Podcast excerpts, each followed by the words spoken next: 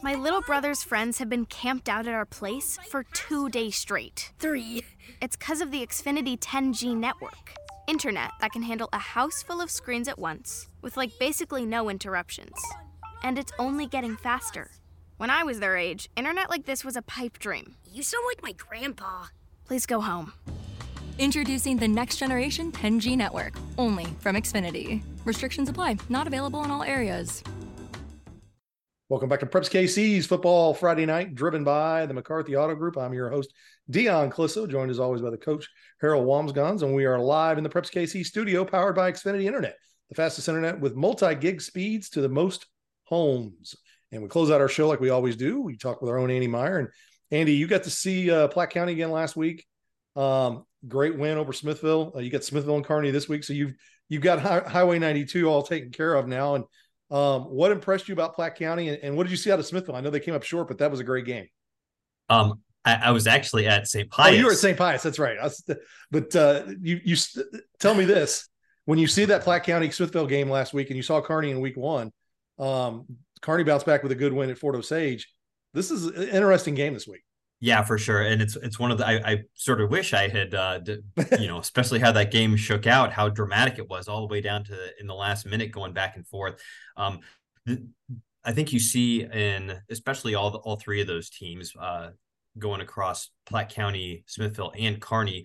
There's a lot of unknowns there in terms of you know who is going to be the sort of playmakers to step up, go into some of those big roles that have uh, and some big shoes to fill in some of those cases you know, you saw it with uh, last you know, I got to see it a couple weeks ago where Rocco Marriott, sophomore quarterback for Platte County, uh, really did a great job um, of uh, being able to never sort of let some mistakes or hiccups get to him. He sort of he's got you got to have a short memory with some of that stuff, mm-hmm. right? And being able to really bounce back. It's like okay, next series, next play, whatever it happens to be.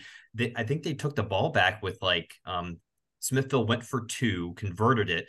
Platte County comes right back down the field in like three plays in like yeah, 30 20, seconds. Yeah, like 27 seconds. Yeah. Unbelievable. Like just uh, the, the resiliency out of a, I, I and I uh, credit to Ross Martin uh, of, of pointing this out. I think all of the players, I don't want to misquote him or uh, mis uh, paraphrase him. Everybody that is either thrown for or scored a touchdown or been involved with one is a sophomore for the Pirates so far. Yeah. Um, so they are coming right in and making their presence known.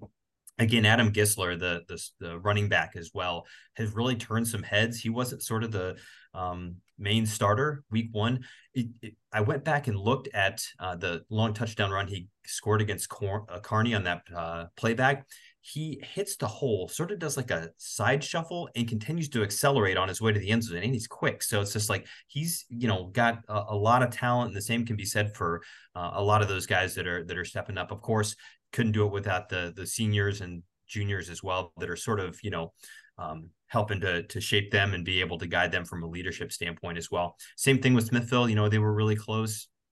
Uh, to to winning that game as well, and this is a great opportunity for them to to bounce back against uh, against a you know a longtime rival in Kearney as well. So both of them one and one early season sort of swing game in terms of momentum, and you can see who's starting to you know uh, put together some some wins and uh, and sort of some some progress and, and, see how those teams are developing and really building around their strengths. So really fascinating mashup. Looking forward to it on Friday.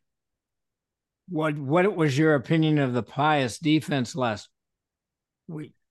yeah, that that Pius team is is outstanding uh, this year. You know, I, they had a little bit of a, a drop off, I think, uh, last year. It, it's not easy to forget, but I mean, they went to back to back state championship games, uh, you know, under Coach Simoni, and it'll be interesting to see as they get into Midland Empire Conference play, starting with Cameron this week. And you know, Maryville is right there as always. That they'll be a tough opponent in Chillicothe and uh, you know several other ones. But man, they are they've got size, um, they've got depth, they've got speed, and uh, I don't know. It was a, a, as impressive of a performance. I think they scored six touchdowns in the first half and, and made it look easy uh, a lot of time as well. You know, you got to um, shout out the um, uh, I think they had six different players score as well on the way yeah. to uh, eight touchdowns and um, Max Irvy. I, I hadn't had yeah. a chance to see him play before. Returning All State player,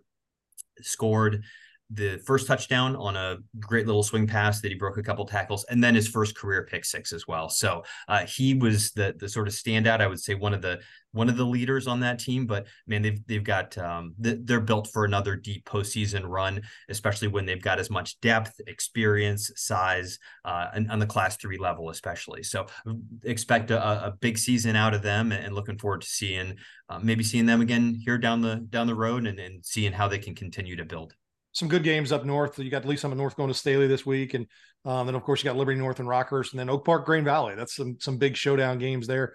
Um, the the the north of the river, and then Park Hill South bounces back and gets a you know uh, plays well against Lee Summit North, and and they're they're one on one. They're going to Lee Summit West. It's going to be a tough row in both six and five this year, isn't it? In, in these big schools. The absolute. I mean, it, has been the case, you know, the last several years that I've been covering up north here. But man, it it seems that it's the the, the it's sort of intrigue and the the matchups just get uh, tougher and tougher. Alluded to it earlier. The you're still sort of in the sifting through the how who is made the biggest strides, who's going to be some surprises and turn some heads. Uh, and and every year you sort of see that. And I one of my favorite examples was from the end of last year. Even if you get off to a rocky start a little bit, once you find the right personnel, once you find the right people to sort of step into those roles, you can really go on a late season surge. You're still sort of in that figuring it out stage. Park Hill and Park Hill South were incredible examples of that as lower seeds in that uh, class, that big class district, being able to put together a great run in the last month of the season uh, to be able to uh, both make that district championship game. So even if a, a team might have a, a, losing record after this week or after the first month, there's all it's always great to see the you know uh, teams and, and coaches being able to to make progress, uh, even against especially against tough schedules, and be able to to turn things around in the mid or later part of this parts of the season. So we'll see how that shakes out and who those teams are going to be this year. Yeah, it should be it should be interesting. I think you're going to find out a lot about these teams here in the next couple weeks, and uh, you've got a good one in Kearney and in Platte County, and not Kearney, Platte County, Kearney and uh, Smithville. That they all play each other too much in the first weeks. It gets confusing. But uh, no, have fun, and uh, we'll chat with you again next week. Sounds great. Thanks so much.